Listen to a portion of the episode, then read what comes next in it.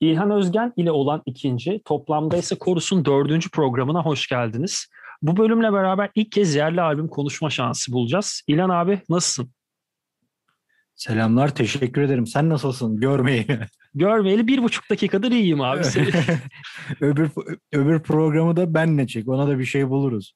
Yok yok hiç problem değil. Zaten iki hafta arayla verdiğimiz için programları biz bir buçuk dakika arayla konuşsa da aynen araya ben şey yaparım. Hatta sizin çaldığınız dönemden e, kayıtlarınız varsa onlarla bir e, ayarlama yaparım. Keşke olsaydı. O zaman teknoloji bu kadar iyi değildi ya. Olsun.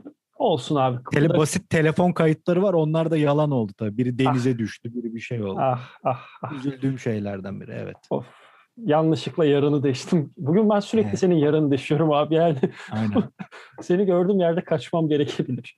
Neyse istersen vakit kaybetmeden biz direkt başlayalım abi. Yine çok değerli albümler var bu bölümde. Ee, yerli albümler yine 5 tane. İstersen e, burada sen hangisiyle başlamak istersin? Bir önceki bölümü sen ben seç. seçtim. Patron sensin rica ederim. Yok abi estağfurullah. İlk bölümü ben Buyurun. seçtim. Şimdi sıra sende lütfen abi. Hangisiyle konuşmak istersen. Yani ben misal e, bu albüm arasında benim de müzik dinlemede en yakın olduğum taraf Pentagram. Ve Popçular tamam, dışarı bir e, konser albüm kaydı ama garip de bir hikayesi var. Oradan bir başlamak isterim. Ben şöyle Buyurun. biraz bir e, girizgah yapayım ardından sana devredeceğim. Pentagram'ın Popçular Dışarı albümü aslında 97 yılında Harbiye'de yapılan bir konser kaydı ve e, grubun kurucu eleman, kurucu gitaristi ve eski vokalisti Hakan Utangaç'ın deyişiyle bizim öyle planımız yoktu. Biz normal e, Anatolia'nın girişindeki şarkıyı introdan verdiğimizde o dönem Demir Demirkan'la beraber olan Sertab Erener ve Sertab Erener'le beraber de bu konsere katılan Levent Yüksel'in e, seyirciler arasında olduğunu gören metal müzik tutkunları, 90'lardaki Türk metal müzik tutkunları popçular dışarı, popçular dışarı diye bir tezahüratta bulunuyor.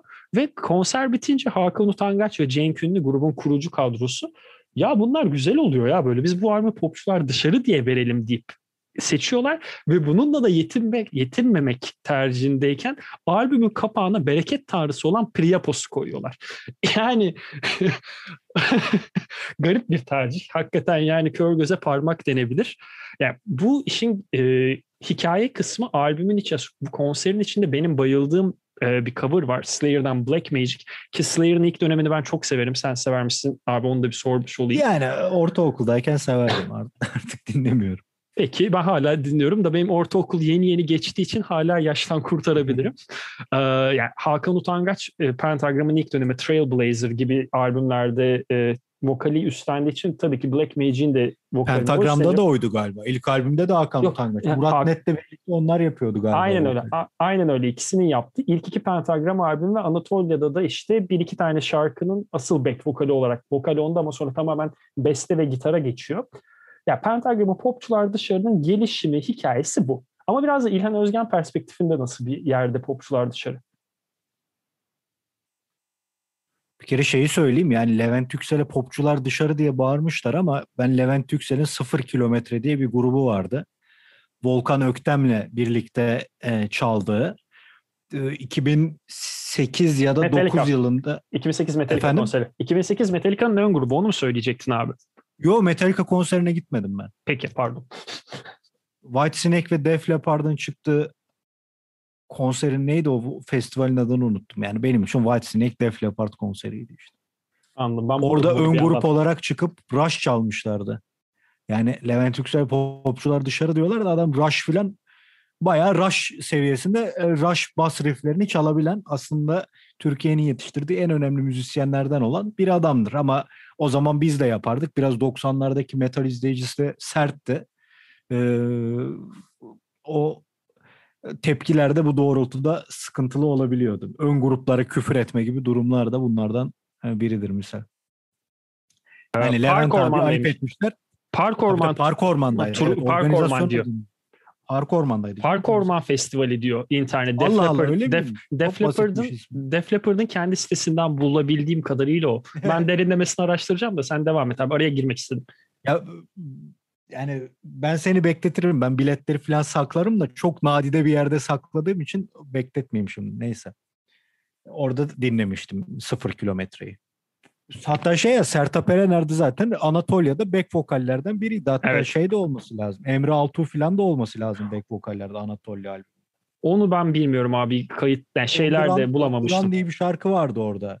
Onduran'da Emre Altuğ vokal yapıyor diye hatırlıyorum. Yanılıyorsam özür dilerim. Yok yok doğrudur. Ben bunu bilmiyordum. Bu benim eksiğim. Ben bunu bulurum yayından sonra. Şimdi yayın içinde bunu bulmakla vakit kaybetmeyeyim dedim. o yüzden devam et abi sen. Senin de az önce bilet bulmayla vakit şey olmasın demen gibi bir durum. Tabii tabii. Şey popçular dışarı benim için edindiğim ilk pentagram albümüydü. Ee, bunun ilginçti. Yani kasetçiye giderdin e, ve albümün ismini söylerdin. O da sana verirdi genelde küçük kasetçilerde. Yani black metal albümlerinde eğer black metal'e merakım varsa ki ben, ben çok severim. geçiş döneminde her şeyi dinledim. Yani o Anadolu rockçıları da dinledim. Yani bu Cem Karacalar falan değil. Daha sonra 90'larda çıkanlar. Haluk Levent'in ardından hı hı. binlerce çıkmıştı. Black metal, death metal, grindcore her şeyi dinledim yani. Şu an hiç sevmiyorsun sanırım. Ya da yok yani birçoğunu hiç dinlemiyorum bile. Ama Anladım. dinledim zamanda biliyorum.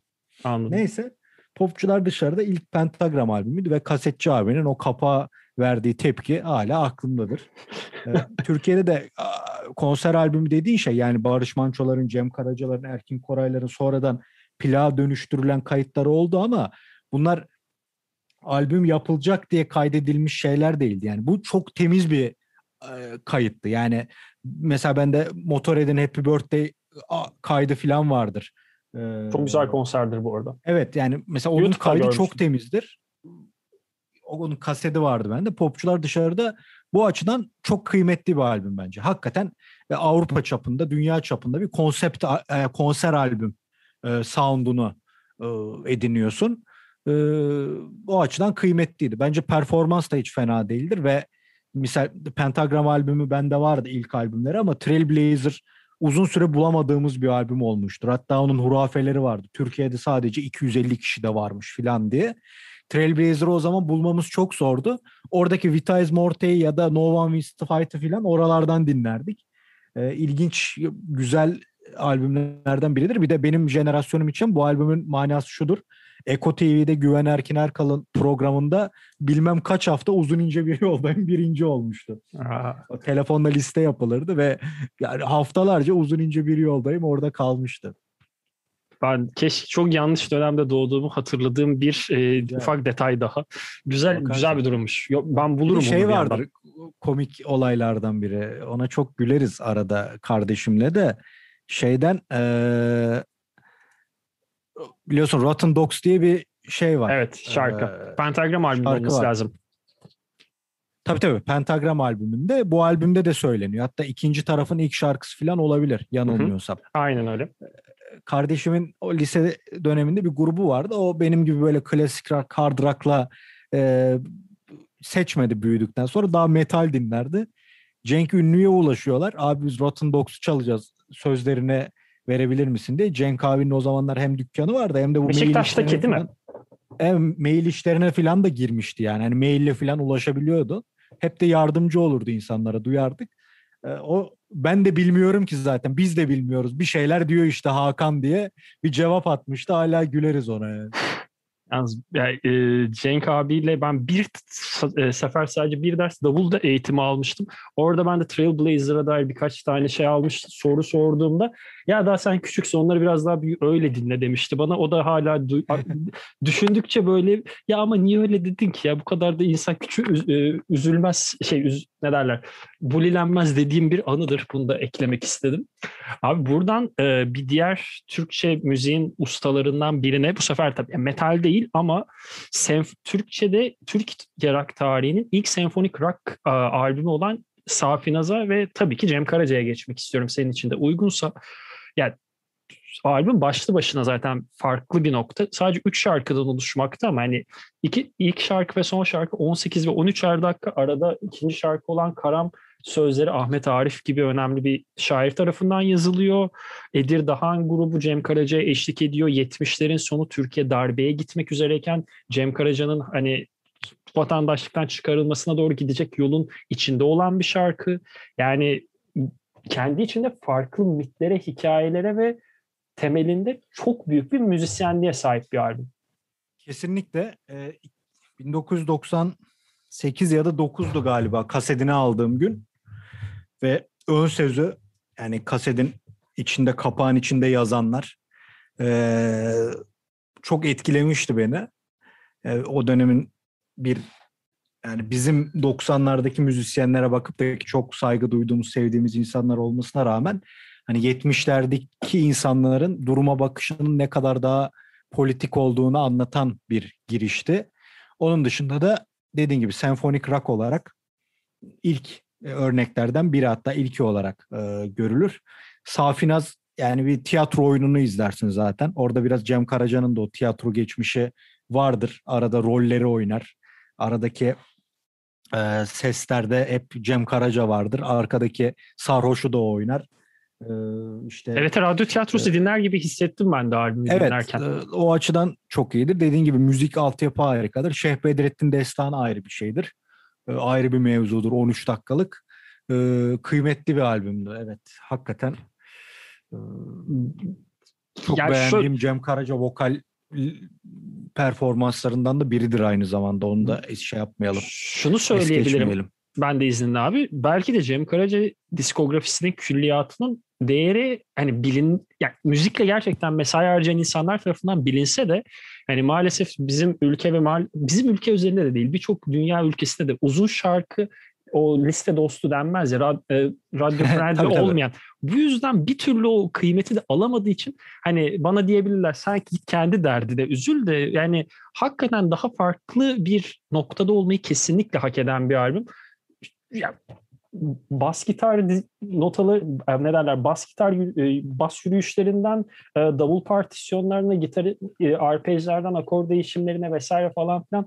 Bu Cem Karaca zaten vokali çok ayrı yerlere gidip gidip geliyor kendi tiyatro oynuyor senin de dediğin gibi. Hani gerçekten değerli bir albüm. Hani bu programdan benim Hami Barutçu vardı değil mi burada bas gitarda? Hakikaten çok benim, iyi performans. Benim bildiğim mesela. Hami Barutçu ama o olması lazım. Evet. Yanlış söylememek için ben onu e, diğer albümü konuşurken bir kontrol edip döneceğim abi sana. Buradan bir diğer Cem Karaca albümü de ben, hani kariyerinin son albümü olduğu için Cem Karaca'dan yine bindik bir alamete gidiyoruz. Kıyamete şeklinde e, kariyer yaşarken ürettiği son albüm. Ölümünden sonra yine farklı kom- toplamaları çıkarıldı da bir de da... single'ı çıkmıştı Hayvan Terli sanırım. Evet. O son e, çalışması oydu ama o bir single'dı. Yani ya, benim kastettiğim yoksa. stüdyo albüm bak. Yani bizim tabii, long tabii, player haklısın. dediğimiz LP olarak benim bildiğim son yanlışsam lütfen düzelt abi. Ee, bunun bir de da, Engin Yörükoğlu, Cahit Berkay yani ekibin birleştiği bir albümdü o. Kendi Özoğlu da aynı zamanda katıl e, Emrah Karaca'nın direkt parçası olduğu tek albüm, Cem Karaca'nın yaşarken Ölüm. direkt parçası olduğu tek albüm diyebiliyorum. Ölüm şarkısı mı? Ölüm evet, Ölüm, yani. Ölüm şarkısının Çok olması lazım. Nefis Biraz şarkı. Sheldon Time'ın solosunun sonu esintisi vardır ama güzeldi. Bunu bilmiyorum. Bu konuda şimdi iddia Dikkatli dinlersen o intro biraz benzer neyse. Bunu daha şimdi bir şey söylersem çok evet abi kesin öyledir demiş gibi olacak. Şimdi onu yapmayı hiç sevmem. Sen çok sevdiğim bir albümdü. Ona bir bakacağım. Ona dair de biraz bir, bir iki cümle etmeni isterim. O ardından Edeyim 99'du 99'du galiba çıktı 99. sene. Ee, kardeşim hep çok başarılı bir öğrenciydi. Ee, onun için hep dershanelerin e, şeyinde oldu böyle. Ee, prensi oldu. Onun için çocuğu böyle e, daha çocuk yaşta hani geleceğin öğrencisi diye ki zaten önemli okullar da kazandı. Dershaneye gönderdiler bizimkiler. Kahraman abiye de selamlar buradan. Evet. Ve hep şeydi yani dershane karşılardı onu şeyde. Tam Balıkesir'de de Baları dershanesi vardı. Kardeşim oranın öğrencisiydi. Hep işte sınavları 1-2 falan olur. Gene bir gün dershaneye gidecek neyse cumartesi. Erken kalkacak. Benim de erken kalkma gibi bir durumum olmadı hiçbir zaman. Ama o gün annemi tembihlemiştim. Beni de kaldırın diye. Bir Şubat ayıydı sanırım. Yanılıyorsam özür dilerim ama bir Şubat ayı olması lazım. çünkü Cuma günü ATV Haber'de galiba Ali Kırca işte Cem Karaca'nın albümüyle ilgili Bindik Bir Alamete Gidiyoruz Kıyamete albümüyle ilgili duyuru yapmıştı. Yarın tüm müzik marketlerde minvalinde ve ben de e, ertesi gün kahramanla kalktım. E, babam kahramanı dershaneye bıraktı. Hemen e, Baları dershanesinin hizasında bir kuru yemişçi vardı. Onun yanında da büyük bir kasetçi vardı. Oraya gidip bindik bir alamete albümünü almıştım. Cem Karaca ve Uğur Dikmen'in Aksakallı Dede e, fotoğraflarıyla kapaklanan bu albüm. E, ve hakikaten içinde Ya bindik bir alamete gidiyoruz kıyamete gene işte Cem Karaca'nın o tiyatro oyunlarını yaptığı e, şarkının bence çok da güzel bir riffi ve hikayesi olan bir şarkının e, açılışı yapılır. Daha sonra ama Obur Dünya gibi eski şarkılarını coverlar. Hı hı. İşte Selda Bağcan'da Hudey Hudey var. Hudey Onu Hudey gibi bir isterim. cover vardır. Evet. Kerkük Zindanı muazzam yorum. Yolumuz gurbete düştü. Şahmat işte mı Padişah Selim, mı? Aynen. Onu söylemek isterim. Gibi çok Allah yar gibi gene aslında çizgi dışı e, bir yorumlama var filan. O açıdan beni çok etkileyen bir albüm olmuştur. Yani, Allah rahmet eylesin. Kesinlikle. Zaten bence vokal şekli olarak o eski rockçı abilerimiz için de en nevi şahsına münasır diyebileceğimiz vokal tarzına sahip insandı. Ve benim için de dediğim gibi kaç yaşındaymışım? 13 yaşında. 13 yaşındaki İlhan Özgen için önemli bir şey olmuş diyelim. Ben maalesef tabii yaşım sebebiyle 90'ların sonunda doğduğum için ben ölümünden sonra kendisine müziğiyle tanışma şansım oldu ama hakikaten yani hep diyorum ya şey, hep yani sen bilmezsin abi tabii o iletişimimiz olmadı da arkadaşlarımla hep söylüyorum hani bir 10 yıl erken de olsam canlı izlemek istedim çok fazla insan vardı. Cem Karaca kesinlikle bu listenin üst sıralarında. Böyle konuştukça da tekrar bir böyle e, canım acıdı. bir ufak üzüldüm. Onu da söylemek isterim. Buradan bir başka albüme geçeceğim. Yine can acıtan bir albüm. Yani en azından ben öyle olduğunu düşünüyorum. E, Yavuz Çetin yani Satılık Yavuz Çetin'in solo kariyerinin ikinci ve maalesef son albümü. Hatta albümün e, kayıtlarını bitirdikten çok kısa bir süre sonra bir e, klinikte yatıyor ve klinikten çıkar çıkmaz da maalesef kendi hayatını sonlandırıyor. Hatta sizin Sokrates'te yaptığınız son e, müzik po- programında e, bu Blue belgeselinde yönetmeni katılmıştı. Yavuz Çetin'in son dönemlerinden bahsedilen. İstersen abi senin Yavuz Çetin'le dinleme e, kişisel tarihin hem o Blue belgeseli buralardan biraz alsak almak ister misin ya da öyle sorayım. Yani Blue belgeseli benim haddime değil. Çok sevdim. Ben bir kitabı, bir filmi iki kere falan öyle izleyip okumam. Üç kere gitmiştim.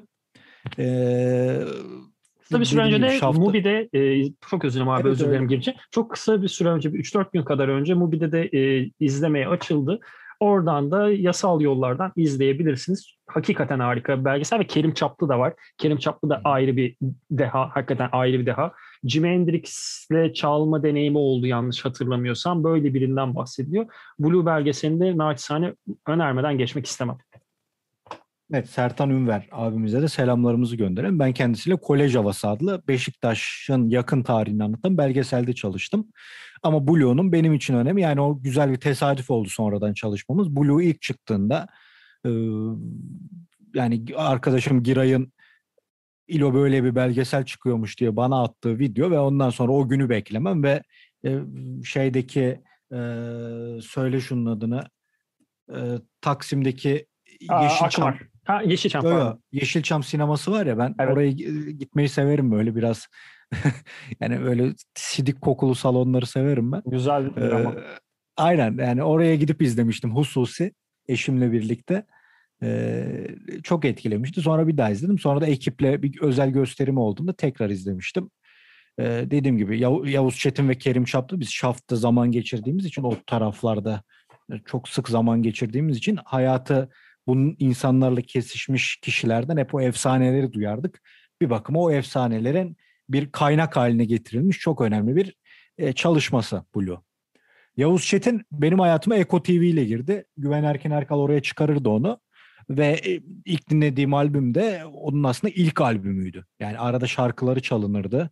İşte e, şey vardı erkeğin olmak istiyorum. Evet. Hisset beni. E, Gecenin ee, rengi gibi ya da Funky Tonky Zonky mi öyle bir şey vardı. Ben hemen bakayım ona. İsimlerini bunlar unuttum hep, şarkıları. Bunlar hep Maximum Rock'ta ya da şeyde işte Eko TV'deki o diğer programında. Cumartesi 2'nin adı farklıydı.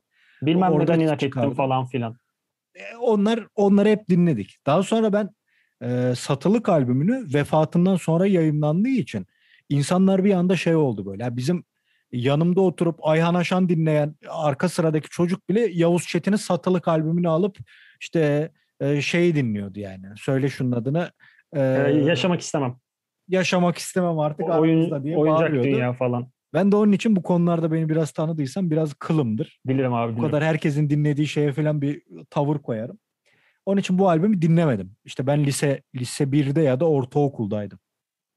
Lisedeydim galiba. Ya yani 15-16 yaşında olman lazım yanlış hatırlamıyorsam evet. abi 85-86'dan.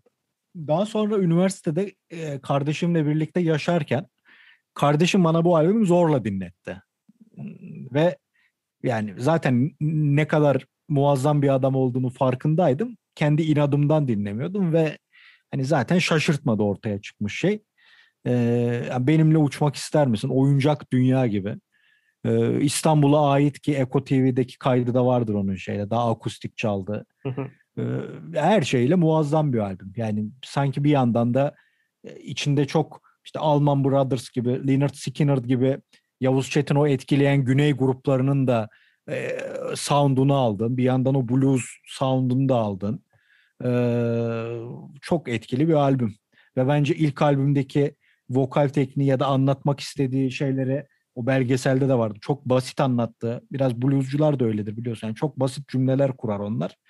Ee, onun biraz daha şekillenip daha bizim anladığımız dilden daha biraz alengirli e, cümlelerle şarkıların e, çevrildiği bir albüme dönüşmesi açısından kıymetli bir albüm. Sonradan hakkını vermiştim. Benim de e, yine hep bahs- e, söylediğim yine lise zamanında keşfettiğim lise 1, lise 2 gibi keşfettiğim ve hani benim ilk dinlediğim şarkısı Her Şey Biterdi. Garip bir başlangıç oldu Yavuz Çetin için ama hatta yanlış bilmiyorsam bir, ben e, Mor ve Ötesi'nin bir tane konserde cover'ı vardı. Şu an hangi şarkı hatırlamıyorum. İlk orada duymuştum. Oradan sonra Yavuz Çetin'i keşfedip böyle dinlemiştim benim için de hani Blue belgeselinden önce de çok severdim. Hani lise hayatımı çoğunluğunu Kadıköy'de de geçirdiğim için hani zaten o, o bölgeleri sen de bilirsin abi. Hani genelde bu tür müziğin e, menbahı, cenneti diye denebilecek yerler. E tabii onun da üstüne bir anda bu Blue, yani bir anda değil, ardından da Blue'yu biraz daha bilinçli bir yaşta 19-20 gibi dinley izleyince Yavuz Çetin'in de kıymetini daha da fark ettim. Onu da e, an, hani hem müziğini hem kendisini bu vesileyle almak beni mutlu etti e, programımda. Ee, sıradaki albüm Kramp'tan İstanbul Sokakları. Ben çok fazla bilgiye ulaşamadım bu albüme dair. Bu sebeple özür dilerim dinleyicilerimizden ve senden de abi. Hani tek elimdeki yani birkaç şey var. Şarkı isimleri ve 1998'de çıkmış olduğu maalesef hikayelerine evet. ulaşamadım. O yüzden burada kontrolü sana devretmek durumundayım. Yani Kramp benim en sevdiğim Türk gruplardan biridir. Ahmet abinin vokal tarzına bayılırdım bu da işte daha çok albümden ziyade bir şarkıyla ee, söyle şunun adını ön plana çıkan bir albümdü ilk, ilk anda. Yani tek başına şarkısı. E, bunu biliyorsun şeyde Erkin Koray da söyler. Birçok insan yorumlamıştır zaten bunu. E, onunla çıkış yapmışlar ve bir stüdyo videosundan bir şey çıkmıştı. Klip. Ama cidden e, çok iyi bir cover'dı ve yani çok iyi bir vokalle apayrı bir boyuta gelmişti. Yani ben misal şeyin e, Erkin Koray'ın söylediği tarzı falan çok sevmem ya da m, Nuri Kurtçebe'nin yazarının e, kardeşi Kudret Kurtçebe vardır. Benim hı hı. çok beğendiğim müzisyenlerden biridir Kudret abi. Onun da çok albümlerine e, tavsiye edelim. Akustik e, albümleri vardır ve sert sözlere sahipti şarkılar. Onun misal onun cover'ını da severim ama en sevdiğim tek başına cover'ı herhalde Kramp'ınkidir. Daha sonra işte bu klipten dolayı daha önce de Lan Ne Oldu derken gibi daha farklı kadrosuyla hayatımıza giren Kramp'ı tek başına klibi çıktığı anda gidip İstanbul Sokakları albümünü edinmiştim. Yani albümün adını taşıyan şarkı ya da Bir Dünya Arıyorum, Kudurmuş Azgın Sular gibi benim böyle sevdiğim şarkılar akla gelir ama dediğim gibi yani İstanbul sokakları ve tek başına bu iki şarkı e, bu listede ilk yani bu liste içinde ilk beşe girmesi için yeterlidir. Benim dinleyicilik e, hayatımda önemli yere sahip iki şarkıdır diyelim. Ee, şöyle bir şey sorabilir miyim? Hiç Kramp'la aynı sahneyi paylaşma şansınız oldu mu? Yok. Çünkü benzer yaş, benzer hani onları 90 son 2000'ler başı diye biliyorum. Ben bir ihtimal diye bir sormak istedim. Okey. Ama ben üniversite benim bahçeli evlerdeydi kampüsün. Bakırköy falan sık sık giderdik. Zaten Bakırköylüdür Kramp. Hı hı. O zaman birkaç yerde çıktığını sanki hatırlıyorum. Çok Canlı izlemiştiniz en azından. Canlı izlemedim ya sanırım. Ha izlemedim. Ha okey pekala. O zaman bir önceki programda sorduğum soruyu şimdi de sorabilirim son albüme geçmeden önce. E, yerli albümlerden bahsedip e, playliste hangi şarkıyı eklemek istersin abi? İstanbul sokaklarının olma ihtimali Bak, öz, var gibi düşündüm. Özür dilerim şey de söyle şunun adını.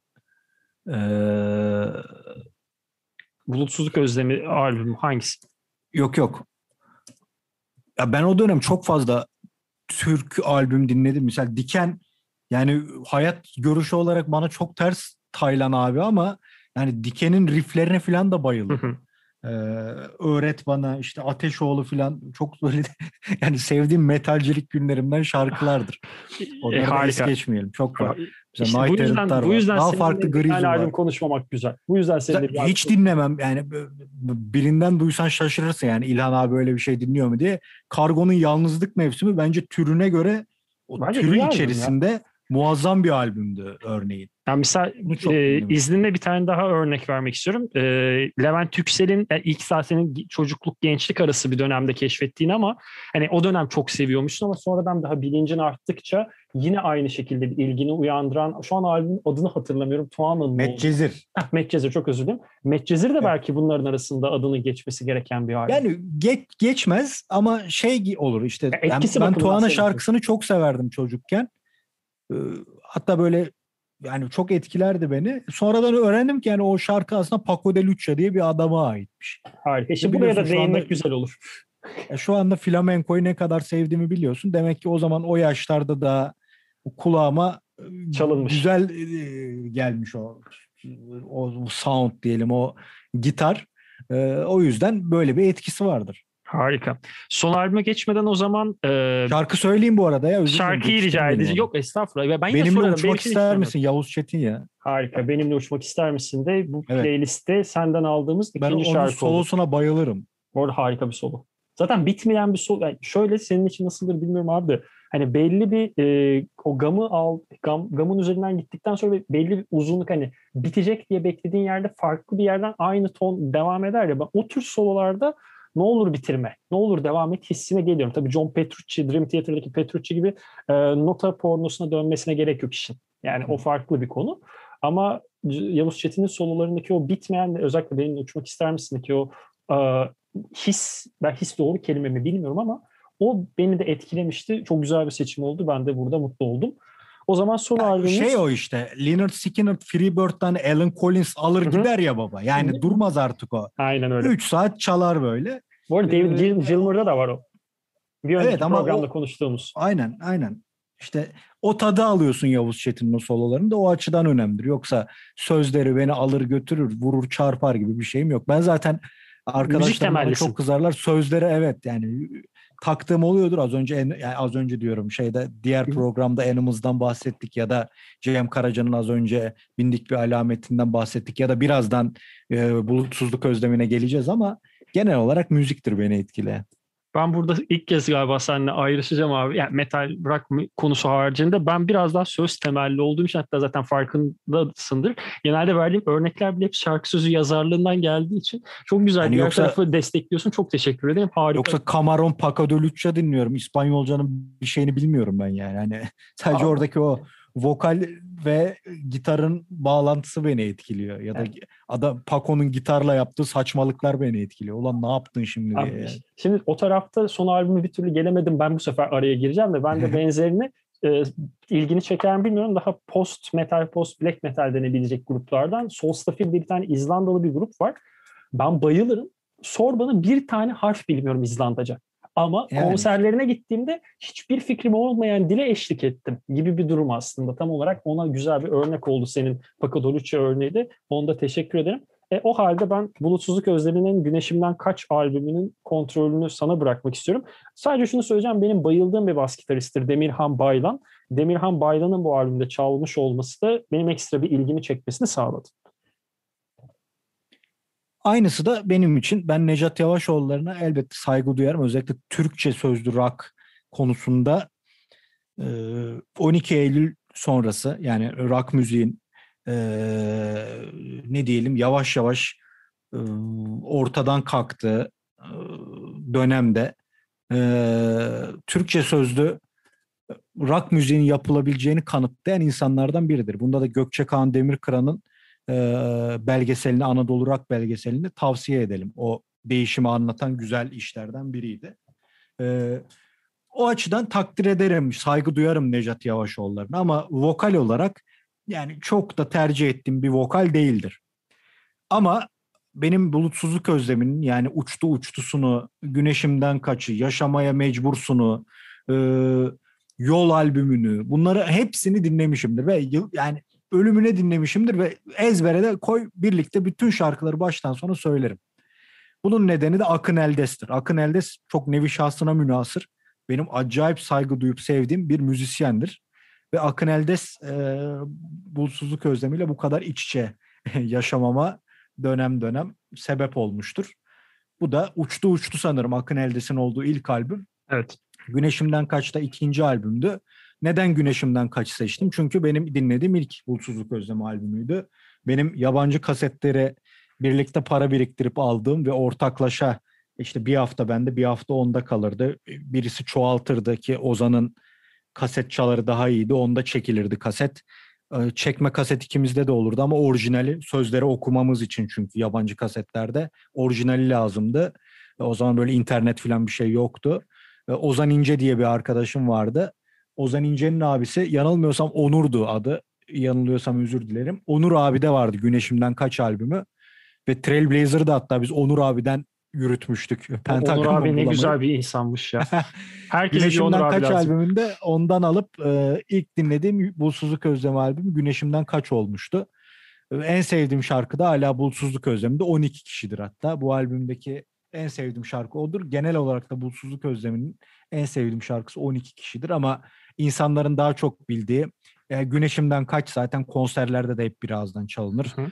E, Karanlık Soğuk e, çok bilinen e, bir e, Bulsuzluk Özlemi şarkısıdır. Boyalı Kuş aynı şekilde yani bili, daha insanların daha çok bildiği bunlar.